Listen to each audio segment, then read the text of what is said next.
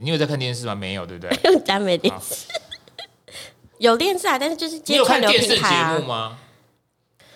不不一定是看电视本体，没有，没有。对，那我们今天讨论个屁啊！不是。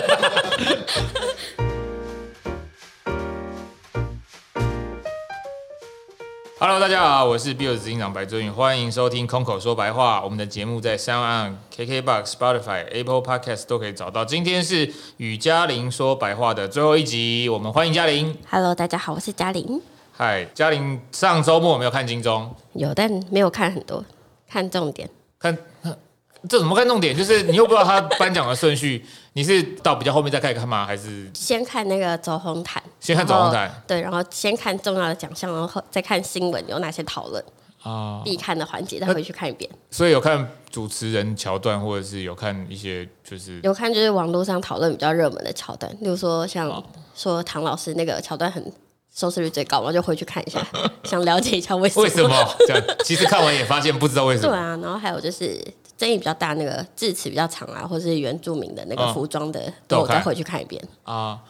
我是有看啊，毕竟呃公司有这个合作的创作者入围，所以就是而且他的奖项其实很后面才颁，所以我就从头一开始开始看，然后把所有的东西都看完。本来不知道奖项颁奖顺序哦，在现场的同事去的同事知道啦，我自己其实是不知道，然后我周末又不太想要。知道太多事，然后就打开电视。所以你今天这一集是要因为没得奖，所以要 diss 金钟。没得奖，所以要马上不是，我们已经得过了，我们其实早就得过了，很早前就得过，也没有不屑，还能得到还是很不错。但是就是平常心啊，然后也觉得没有得到可以给一些新人机会不错，结果得的不是新人这样子。但总的来说呢，就是都看完了嘛，所以但。嗯因为今年很意外的，就是这么晚才有第一个三金，因为平常大概通常六月就会有金曲嘛，然后金钟金马，金曲就会先骂翻一次，就是啊谁得那个，为什么他可以得那个，或者是讲一些有的没有的，对对对，或者是这个人谁我们不认识，他为什么可以得歌王，就这类似这种。但因为今年第一个是金钟，所以金钟我觉得啦，搞不好会是呃收视比往年都好的状况，所以但也因为这样子，所以。嗯，很多讨论，所以我们今天要延续这个讨论，来跟大家聊聊金钟奖的一些相关的问题。背景简述一样交给嘉玲，这其实是来自金钟奖颁奖典礼赛后有一些检讨跟分析。对，哦，我我就举我看到的好了，就例如说像呃这次的节综艺部分，像生活风格主持人奖，然后。益智实境节目主持人奖、综艺节目主持人奖，他们三项入围的人都从原本五个减到四个，嗯、然后还有去年的入围名单的重复率高达百分之六十，嗯，然后还有像呃你们的那个节目，PD 上面有人在问啊，就是，是就是温莎跟郑国成的节目放在一起很怪，虽然是它符合就实境跟益智啦，对，就是它符合报名的规则，嗯、但是你知道分类就是非常的。不应该降分，对，就有待有待大家商榷这样。嗯、然后还有像节目创新奖颁给想见你，就有人就质疑说，哎，剧本很创新，但其他哪里创新？这样，嗯、就是那如果剧本创新的话，那为什么不放在最佳编剧？嗯，对。然后还有像这一次的最佳导播是颁给 KK Bus 颁奖典礼，我、嗯、想说，嗯，颁奖典礼颁给颁奖典礼，嗯，是在互捧啊。嗯，对，就他不是这，他应该不是这个意思，他应该想说。这个节目要怎么定义是原声与网络，或是它是一个电视？嗯嗯、那如果这样讨论的话，我们就可以去讨论说，那伯恩夜夜秀算不算是创新啊？嗯、那卡提诺新闻算不算是创新？嗯、眼球中央电台算不算算不算是创新？嗯、还有最近那个 YouTuber 他们合作的节目叫抬杠大神，这创算不算是创新？这样、嗯、对。然后就是我觉得它就凸显一个这么多的哦，还有啊，还有一个是灯光奖，同时有。音乐万万岁跟醉梦者，嗯，然后美术设计奖入围，同时有森林之王跟谁是被害者，就类型差非常的多。嗯、定义问题，但对，但它摆在一起去比那个技术，嗯，对，起跑点可能不太一样。这样，我觉得就蛮多争议，但其实它也凸显了一个很大的一个很一个现象，就是现在的 YouTube 跟数位节目，它就是变成观众的新的选择，然后大家也喜欢看，嗯，然后电视确实也需要转型，嗯、但是奖项没有跟上。就是呃，在各个奖项之间，跟奖项跟奖项彼此之间的定义跟内容需要理清的问题。其实我觉得每一年好像金钟、金马、金曲，每次得奖都都会有一些讨论。对，比如像金曲就会有人去讨论说，我们到底是在评音乐还是在评，比如说它包装，就是会有很多不一样的讨论。然后像金马也是，就是因为中国的。人不能来台湾，嗯、所以就去会去讨论说，这个创作应该是自由的部分。就是，然后我觉得金钟也是，其实这我们今天要讨论的东西，其实在过去几年都已经都一直有人提出来这个问题。嗯嗯、对。然后像今年的话，不知道为什么，好像这个讨论好像渐渐有开始被大家注意到，然后开始想说是不是要开始改变这件事。嗯、然后其实是 就是今年像呃。网络的串流平台，像 Netflix 的《追梦者》还有《谁是被害者》，是本届入围的最大的赢家。嗯、然后就有人开始讨论说，那像呃现在很流行的 YouTube 啊、Podcast 啊这些网络数位节目的综艺节目，是不是有机会可以进去，就是站上这个金钟的殿堂？嗯，简单说就是以前大家都有这样讨论啊，嗯、就是不是在传统电视这个平台，或者是在。传统的制作的结构底下的这些节目呢，到底是不是有机会角逐金钟，或者是有没有入围金钟的可能啊？然后，如果他们真的有一天开放了，那这代表什么意思呢？因为现在比较多讨论是觉得你的这种金钟、金马、金曲是。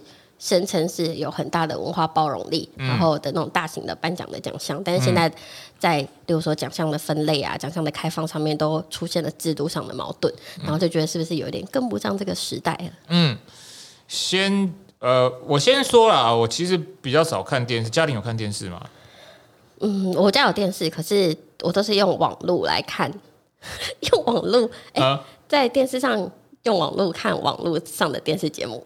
在电视上用，你在电视这个硬体 对看，不不，你家有电视这个硬体吗？我家有电视啊，你用电视这个硬体，然后透过网络串流啊，看一些网络剧这样。但是这些东西其实是电视节目，就是譬如说戏剧节目，嗯，就看你要怎么分类它。你它确实是电视剧没错，嗯，但是我我不是用电视去看那个东西。哦，哦，那看综艺节目吗？综艺节目我。看木曜三，木曜四算吗？好，这题就是我们等一下讨论的重点。木曜应该不算是哈。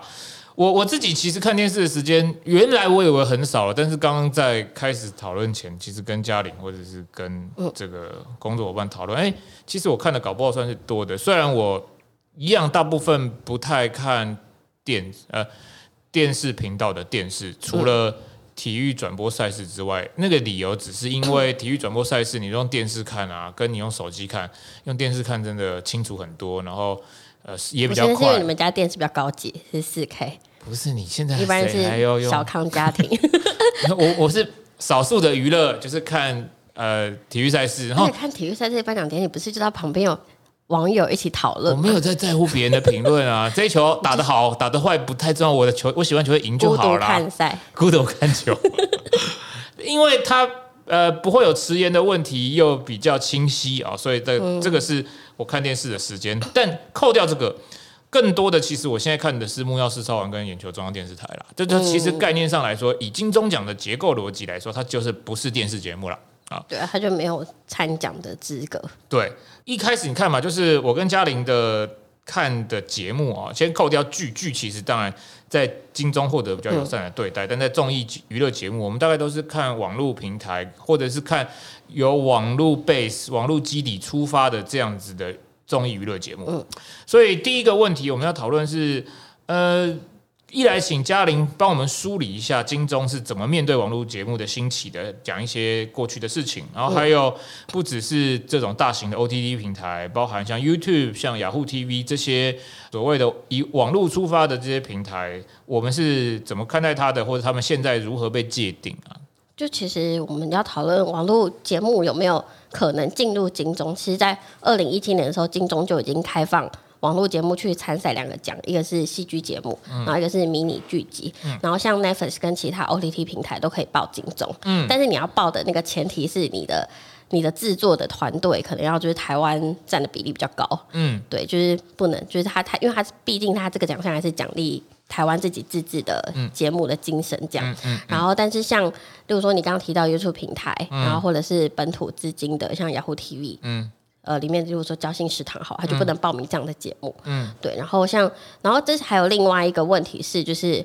网络戏剧界已经就是可以去报这个奖，嗯、但是反而是综艺节目，你刚刚提到的像对啊木曜四啊、博恩夜夜秀、眼球中央、台科剧场这些都没有办法去有参赛的资格。嗯，然后就很多人讨论说，那是不是它也是流量很高，然后很多人在收看的节目？嗯，甚至比我们刚刚提到那些电视上的节目收视率还要更好。嗯，对，但是他就变说他没有参赛资格，然后被大家很多人认为说是不是金钟奖跟不上这个时代了？嗯。所以，呃，从刚刚嘉玲整理来看，大概我们可以简单看得出来，金钟其实在二零一七年做了不同程度的开放，在戏剧开放了，对啊，戏剧。戏剧允许，就当然它有一个规则了啊，但不先不管这个规则 detail 的事情，但是基本上来说，至少开了一个门，就是说哦，在网络生成的这个戏剧节目，你其实是可以来报金钟的。对，但是它其实也是占所有奖项里面很小的一部分，对啊。对，那但是如果是网络生成的综艺类节目，就非戏剧类，不要讲综艺好了，非戏剧类节目你就不行，对，你完全没有任何一个进去的可能，不管你的首次公开发表地啦，或者是你你的公开传输平台，或者是你的这个哪里来的资金，都都没有都没有办法啊，就是你就是没有办法进到这个这个金钟奖的这个评审的。眼睛里面，对，呃，我们往下继续看啊，就是这两件事情，我我们大概想象，就是它其实可能本质上还是的确是两件事情。我就说，综艺跟戏剧的确是两个事情。那当然也因为呃金钟奖或者是说整个奖项上来说，给他们不同的看法，所以会不会因此也造成一些呃这两个产业的一些，应该说。戏剧跟综艺两个小型产业之间的一些变化，这个是等一下我们要讨论。嗯、但第一个我们要看的是说，诶，既然二零一七开放之后，其实我们就好像比较明显的看看得到很多这个戏剧类的节目，这种平台间或者频道跟平台间的合资合制啊，就很常见。譬如说《想见你》啊，呃，它就是呃有平台的资金，然后也有频道的资金，或者是去年。最大的得主是我们与恶的距离嘛，或者是准备马上就要上的国际化的，应该会定期准时收看的返校的剧集。嗯，它就是既在公视又在 Netflix 播。对，嘉玲怎么看这个事情？就是说戏剧这样子的发展是不是比较健康的？或者是你觉得这样子的想法是是，如果你这么定期追剧，这样会更方便吗？你说这种直播方式吗？应该是说，呃，透过金钟某程度的鼓励啦，嗯、就是让平台跟这个频道间有更多的呃共同合作或合制的这个逻辑。当然，这个最后当然还是会去服务完全不同的观众啦。我相信看电视的跟看网络的一定是不同的观众。嗯，刚刚嘉玲有告诉我们，他每一个都看了。你觉得这样这样子的东西，现现在是是个常态吗？或者是你你你喜欢呃这样合制出来，就是带有多多方观点？因为譬如说有很多人就说嘛，譬如说我们有的距离，就是因为它同时结合 OTT 平台跟频道，嗯、所以它做出一个完全不一样的呃收视习惯，或者是不同结构的这样子的剧。嗯、那我猜不管是返校或是更后面的，可能也都会这个状况，就不像传统台湾电视做出来的呃影呃剧集偶像剧这样子。就我觉得你刚刚讲的，它就是现在一个很很主流的趋势，也是大家都可以接受的。应该说，整个影视产业的转型的一个过程。嗯嗯，嗯，那就表示说，你刚刚提到就是说，专业、有质感、大制作、深度内容、嗯、国际化这些，是我们现在在追求，而且我们喜欢看的东西。嗯、那为什么这些东西不能够就是成为，就是不能够一起来领这个奖项？它就是很矛盾的一件事情。嗯，它也，例如说，你看它，如果说我们刚刚提到，我们就不要举。那么那么大制作好，就刚刚木曜四，它同样在就是说它的受欢迎的程度，然后主持人的魅力，或是他整个节奏上面都符很符合现在大家的需求。那他为什么没有进入的资格？嗯，这是一件很矛盾的事情。那例如说，虽然我们有逐渐的开放，呃，你影剧只要是在 OTT 平台上面，然后它的台湾制作成分比较高的话，你还是有机会来做。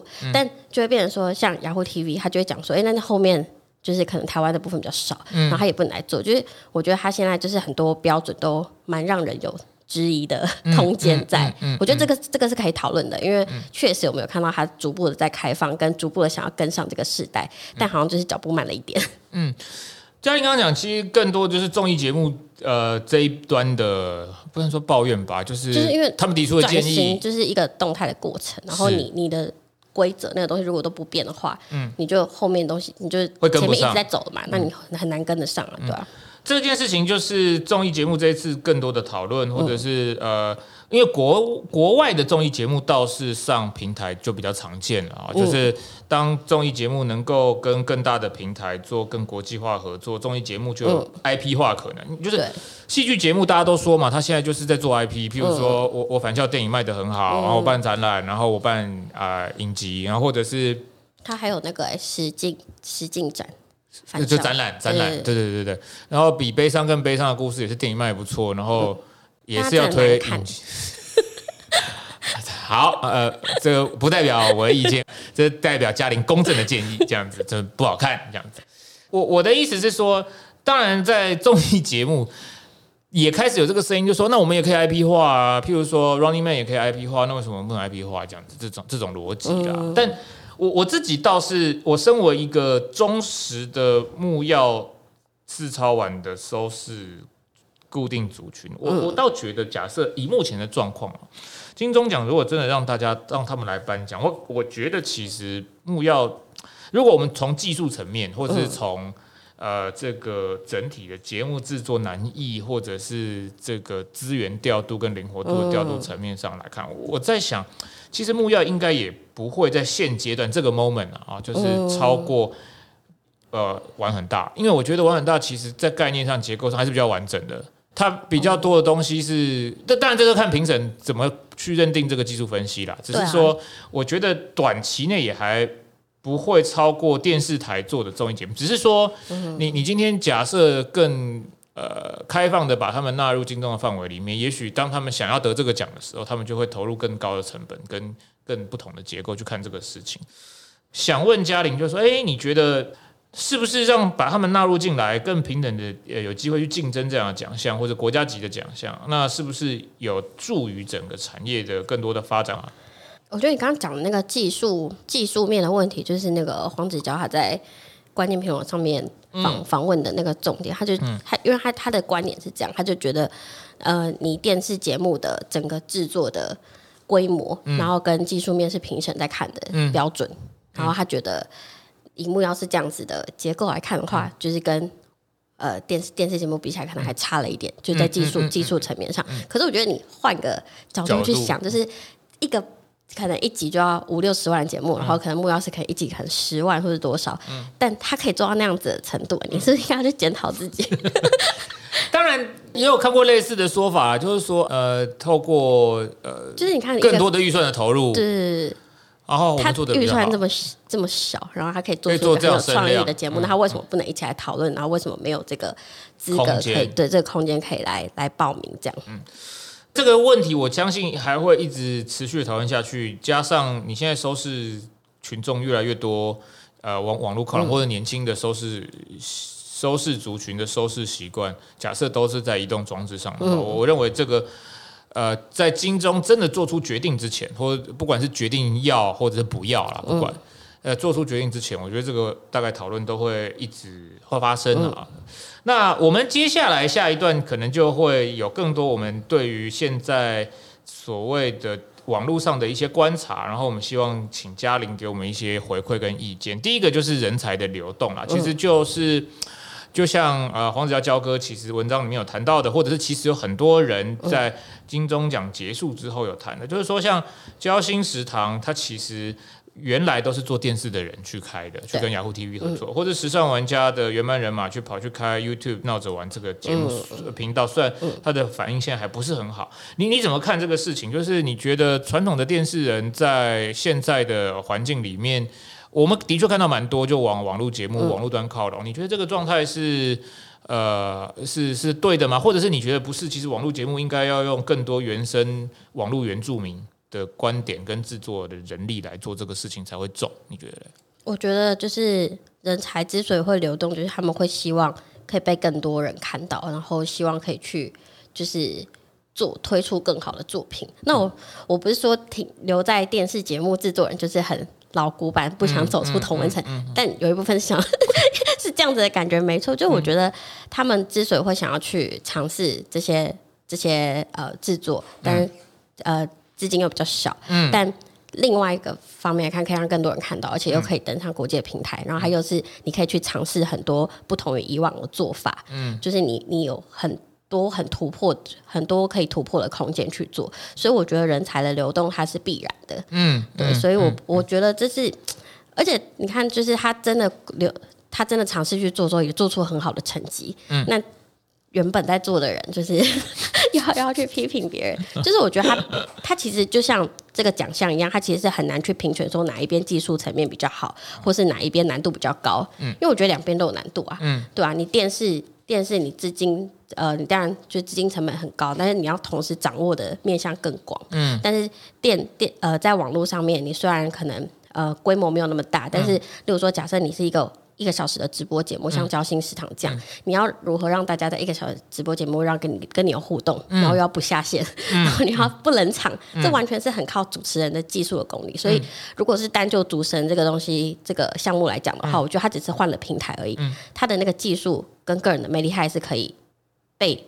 被作为是一个评分的标准。嗯，好，既然讲到主持人，我们就更 focus 在主持人讲这一题啊，就是说，焦哥当然是呃黄子佼先生，大概是两边答案都有夸。我我们举一个、嗯、呃，这也是网络上来来自网上讨论啦，对对，一个网络讨论，呃，台智源台哥跟许孝顺顺哥，这他们其实大概在这几年是一个完全不同的发展的路径啊。嗯、当然，最早最早都是电视圈出来的，嗯，然后呃，所以但这几年走了完全不一样的路。呃，台智源走了这个网络这条路，嗯，透过木曜四超玩，所以他变成最最老但最红的 YouTuber。对，可能是最老的 YouTuber，但可能是目前在电视圈主持人圈里面，呃，年轻人知名度最高的。嗯、对，好。那许孝顺当时因为在做《封神无双》嘛，所以还持续在做，嗯、但是现在还在就是在电视圈努力。欸、他入围这节目入围之后就停播了。对，这我觉得这是资金的问题啦。啊，这个其实是结构问题。但徐教授最近也开始做他的网络节目，就是如果我们说技术端的奖项，或者是我们在看金钟奖，你你每一个。奖项的技术层面会因为你的节目结构而有一些差异，但我认为主持人，尤其是在掌握节奏或者是把呃故事告诉大家、带给大家这样子的一个角色，其实我觉得网络节目跟电视节目还是有差别，但是差别可能是相对来说我们比较能够理解，也比较小的。你怎么你怎么看这样子的呃，譬如说移动，或者是说这样子跨屏跨屏的这个状态？对对对，我觉得就是。如果他们两个同时要入围金钟奖，要用什么标准去看这两个人？我觉得是一个很有趣的问题。因为我自己看台哥，我觉得他如果单纯是台智远，他到 YouTube 这个平台，但他背后没有陈百祥，或者没有 Kid，或者没有 Eric，他应该是做不起来。嗯，对，他就是，就是不是他个人移转的问题，是这整个产业在变动的问题。然后我觉得。呃，就是我我其实蛮同意，应该是黄子佼讲的还是谁？他就讲说，其实台资源在主持表演上面，嗯、他其实都是一样的，嗯、不同的是他那个剪接的手法是非常符合网络的节奏，嗯、跟就是你知道网络那个表演的、嗯、表演的感觉，嗯、但就没有后置剪接这些导演其实就很重要，因为他们就不可能会有这样子的片子出来。嗯、那呃，就像我刚刚提到说，那你要用什么标准去评断他们两个？就是他。以技术跟身份来讲，他们都还是主持人啊。嗯、不然你要把，嗯、比如说，呃，许教授他就是主持人，然后台资源是什么？网络直播主。就是你看他，他其实，嗯、但是我们不会这样子去分他们两个，一定都会叫他们主持人。嗯、但是在金金中的规范上面，确实台资源就被排除在外面，嗯、他没有这个资格。就他耕耘五年这样子的节目，嗯、他还是没有资格，这就是一个问题。嗯嗯嗯。嗯好，我们再往下看，更多其实是呃跨界或者跨屏的状况。嗯、有没有更多电视人，或者不要说电视人啊，更多呃演艺圈的这个明星开始开自己的 YouTube 频道？那可能最近最红的，当然呃数字没有拉起来的先不谈啊。嗯、最红的应该就是曾之乔的了解了解，就是哎，你有在看吗？我看了两集，我第一集是因为他跟徐伟宁那一集，我纯粹是为徐伟宁看的。哎，这样讲好吗？但我但 我应该是他这次都没有入围，是不是？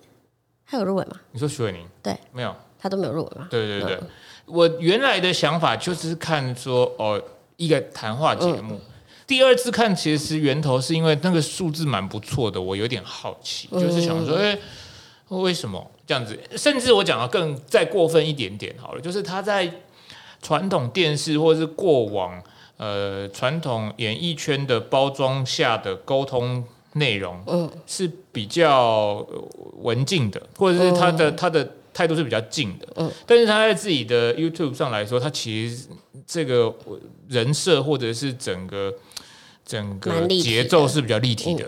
那我觉得这蛮难得的啦，嗯、就逻辑上来说，嗯、应该会是倒过来的。譬如说，嗯、多数的明星在一个作品里面，不管是因为他的角色的投射，嗯、或者是角色的设定，或者他不管是演员还是主持人，就基本上他那个人设或者是整个节奏应该是比较立体跟完整。嗯、然后拉出来之后，他就变成一个比较无聊的人。这件事情是比较常见的啦，嗯、就是说啊。呃我我就是脱掉那个包装，脱掉那个包装之后，就会变成一个相对比较无聊的人。嗯、然后，哎、欸，可是我觉得这件事情在曾之乔上好像有点相反。嗯，就是这个让我有点意外。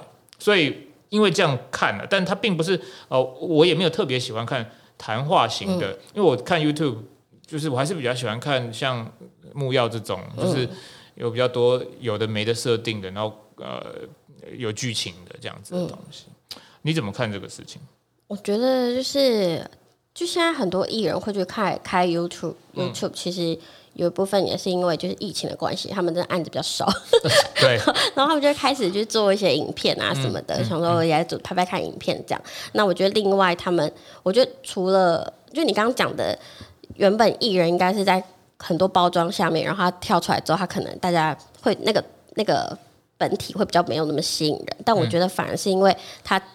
他在我们被包装只看到其中一个面相，嗯、但我们现在可以看到他很多不同的面相，例如说他比较脆弱的一面，嗯、或是我们想他私底下蛮好聊的，然后或者说我们想他私底下是跟这一群人是朋友，嗯，就类似总会让人家觉得还蛮有趣的。嗯、那我觉得另外一方面也是因为在这近几年，就很多人讲说 YouTube 的市场就是很饱和，嗯，然后其实我觉得是内容同质性真的太高了，嗯，所以这时候有新的内容进来，我觉得它是一个。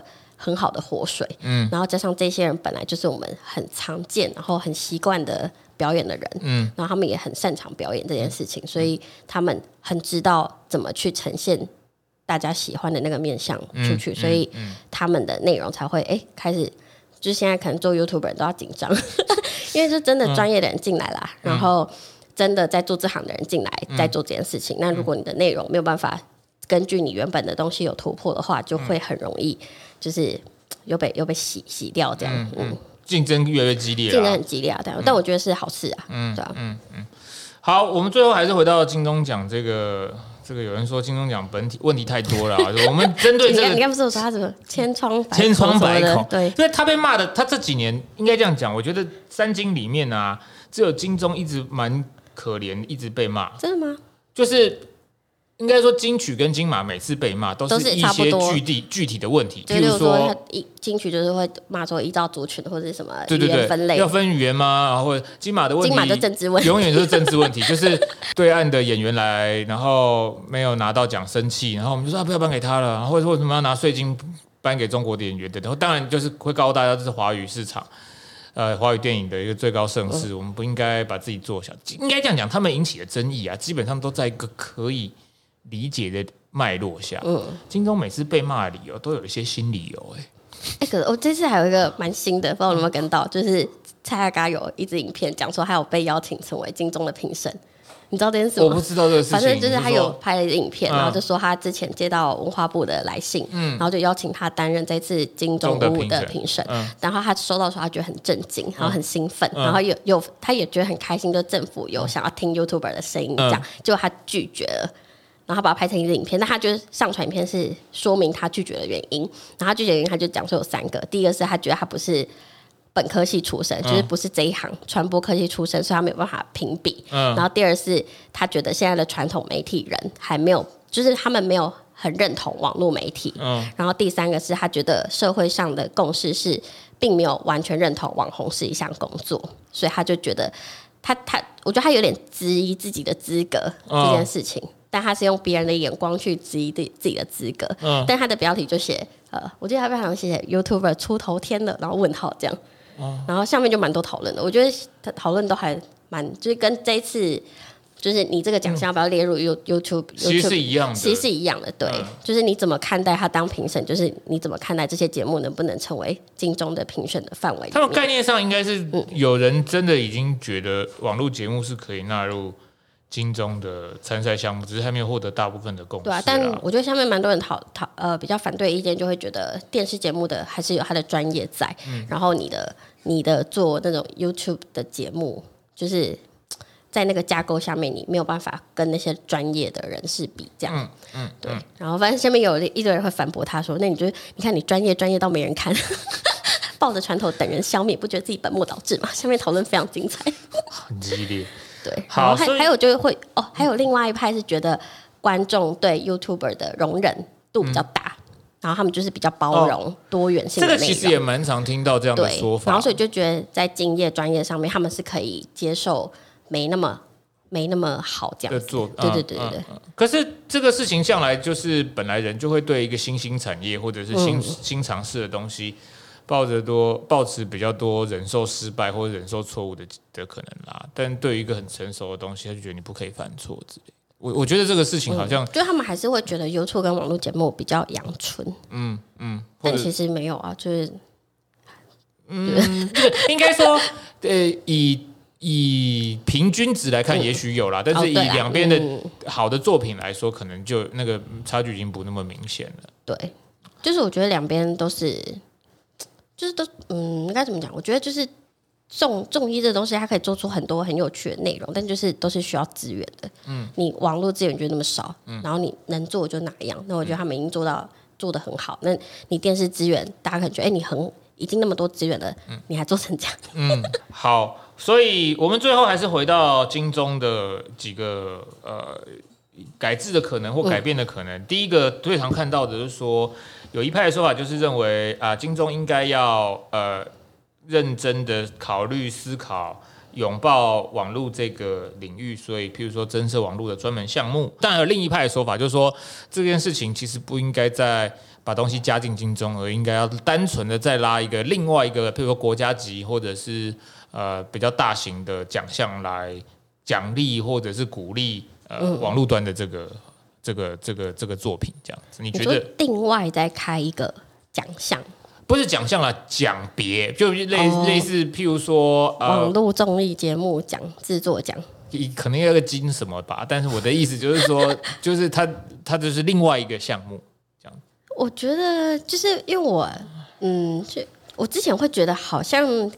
好像可以一起评比，但又觉得就是那个标准有一点就是没有办法，就是不知道。我觉得他们起跑点不太一样，嗯，然后所以有点难去放在同一个奖项里面。但我自己在这个议题上面，我觉得他呃，我觉得不是安排在某什么奖项的问题。我觉得最主要是先让他们有平等的机会去、嗯、去报名这个这个东西。嗯，对，OK。然后至于要安排什么奖项，我觉得就是看。这个主办单位他们怎么去看现在的趋势？嗯，对他们就是因为每个奖项都代表着，就是这个这个这个举办的单位他们怎么去看现在的文化脉络嘛？嗯，当然，嗯，这我补充一题啦，就是说，呃，其实三金里面的每个奖项，其实它当然都我觉得都非常有意义，它是都透过对啊，我觉得奖项的设定来代表官方或者是社会对这件事情的重视。对，就我补充一下，我觉得我的。想法应该是，我希望这些奖项是可以提供一个舞台，嗯，然后让大家都可以被看见。嗯、那得不得得不得奖，当然是看评审的喜好，这样。对，当然。对。那如果你今天就是呃讨厌评审或者讨 就是讨讨厌他们评委的话，那就不要去报啊。应该说，应该说设不设立这个奖项，或是让他有没有奖可以有机会拿这件事情是一件事情，然后最后的结果是另一件事情。对。那我当然也可以补充一个例子啦，就是说，其实早年在。呃，这个是因为我们有签台湾非常多平面设计师，嗯、所以知道这个例子。早年台台湾金曲奖其实是没有任何设计类奖项的。嗯，那这件事情为什么会出现？其实是源头来自于呃，设计师萧清扬在格莱美奖入围了一个这个装帧设计奖。哦，然后那个时候当然就是。呃，全国轰动嘛，就是新闻嘛，就是哎，台湾有机有机会要拿到格莱美奖，对对对，台湾之光。但结果回到金曲奖，发现他连入围的机会都没有，因为没有这个奖项。哦，那时候还没有那个没有没有那个奖项，是因为他入围了才葛莱美奖，所以我们才回头说哦，哦，那那我们来生一个奖项。但概念上也因为设计的这个奖项，让台湾譬如说平面设计或装帧设计包装，嗯、它有一个可以。被看到的机会，嗯、然后也当然也因为这几年，然后慢慢的哦，设计才开始成为显学。这这件事是后来有这个奖项之后，也是有很多讨论，想说 现在都不都是唱歌包装设计重要。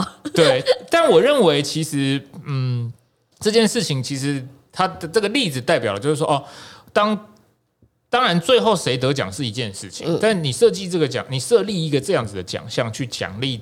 在这一个领域或者工作范围的人，嗯，他其实是会有激励，或者是让产业有有有被重视的可能性的。嗯，就是奖项本身的成本也许没有这么高，但是你让这个产业有更多机会，或者是产业更被更多人看到，嗯，我认为其实对于呃整体。更大产业的发展的健全，或者是更大更这个下面的小的各个产业有有发展的空间，我认为其实是蛮重要的。对，是正向的。所以，所以你回过头来，如果在网络这个项目上来说，我们真的，我我自己的态度是觉得金钟已经很大了。大的意思是指说，它奖项真的很多了。他要处理广播的事情，又要处理电视的事情。那假设要处理广，也不是不可以，只是它的呃架构很大，但。回过头来，我其实也非常认同嘉玲刚刚讲的，就是基本上要有一个让他们能够被看到的一个机会，然后表示，哎，反正大家现在都在看，大家都在意这个事情，这是大家生活、休闲、娱乐、年轻很重要一部分，所以我们应该要透过这种奖项来鼓励，或者是让产业有更明确的发展的脉络跟趋势。好，比如说我们现在今年得到的这些奖啊，或者是这个奖都。分配给这样子的人，那代表一个产业的一个发展的脉络。得奖的名单有什么六成都是重复的，应该是说 还有些奖选不出来得奖的。他的概念上其实就是担心，因为你你有把很多人都、嗯、你根本不让他来报嘛，所以你到最后就只能从这些比较呃传统的呃参赛项目里面去去找。就是不是没有作品，是他挑不出好的作品。就是奖项，它就是一个。你必须跟着这个时代在走的一个很重要的一个，很重要一件对啊，因为像卓越新闻奖，他们也是今年就新增了一个 Podcast 奖，嗯，然后你看那么那么小的一个卓越新闻奖，但他在他就是看到了这个趋势，然后也让就是 Park Podcast 的多块 Podcast 有有一个可以被看见的一个舞台，舞台跟然后像为什么、嗯、哦，像之前上班不要看为什么有走中奖，就是要。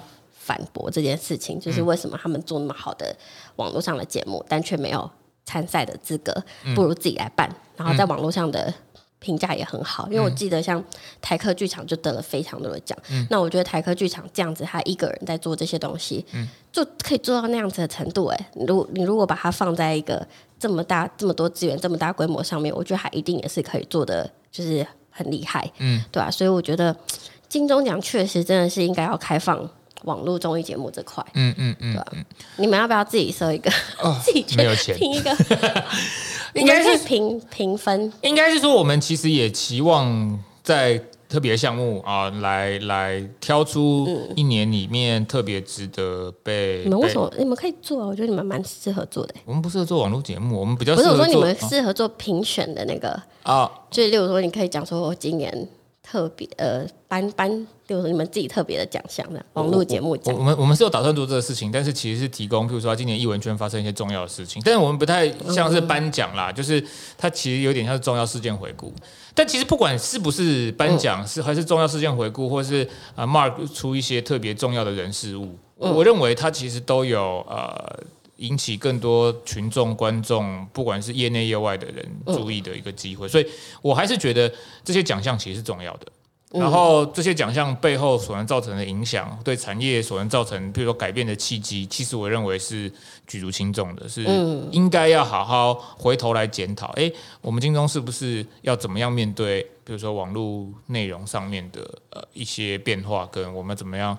呃，给他一个怎么样的回应？嗯、这个其实是我我认为最后我们在这一集里面应该要做到的提醒，或者是提出来的一些想法。嗯，对啊，我觉得就是金钟奖，它就是虽然表面上好像是要对这些，当然也是表面上要对这些演员啊、戏剧跟幕后的工作人员的鼓励，但是我觉得它同样也是代表台湾现在的戏剧节目或是制作节目内容趋势发展到哪里。那如果你没有，你没有去让大家知道现在发生什么事情的话，你的奖项就会，就我觉得这对这奖项来讲也是不好的，嗯，对吧、啊？就会变成说你好像已经跟不上这个时代，那你你之后评出来的有什么代表性？嗯，对吧、啊？很可惜了。希望让金钟奖，对我们是因为很喜欢三金，我们才让他有更多的生命力，对我们才会就是批评他。我们希望他更好。好，那我们今天就到这里，感谢大家收听，这是我们跟嘉玲说白话的最后一集，也是空口说白话第一季的最后一个段落。那希望大家喜欢，然后也请大家持续追踪 BIOS 文化创意顾问的粉砖，这样可以不错过我们所有的即时消息。然后我们有更新的资讯跟计划，也会再跟大家报告。也感谢大家对我们的鼓励，谢谢大家，拜拜，拜拜。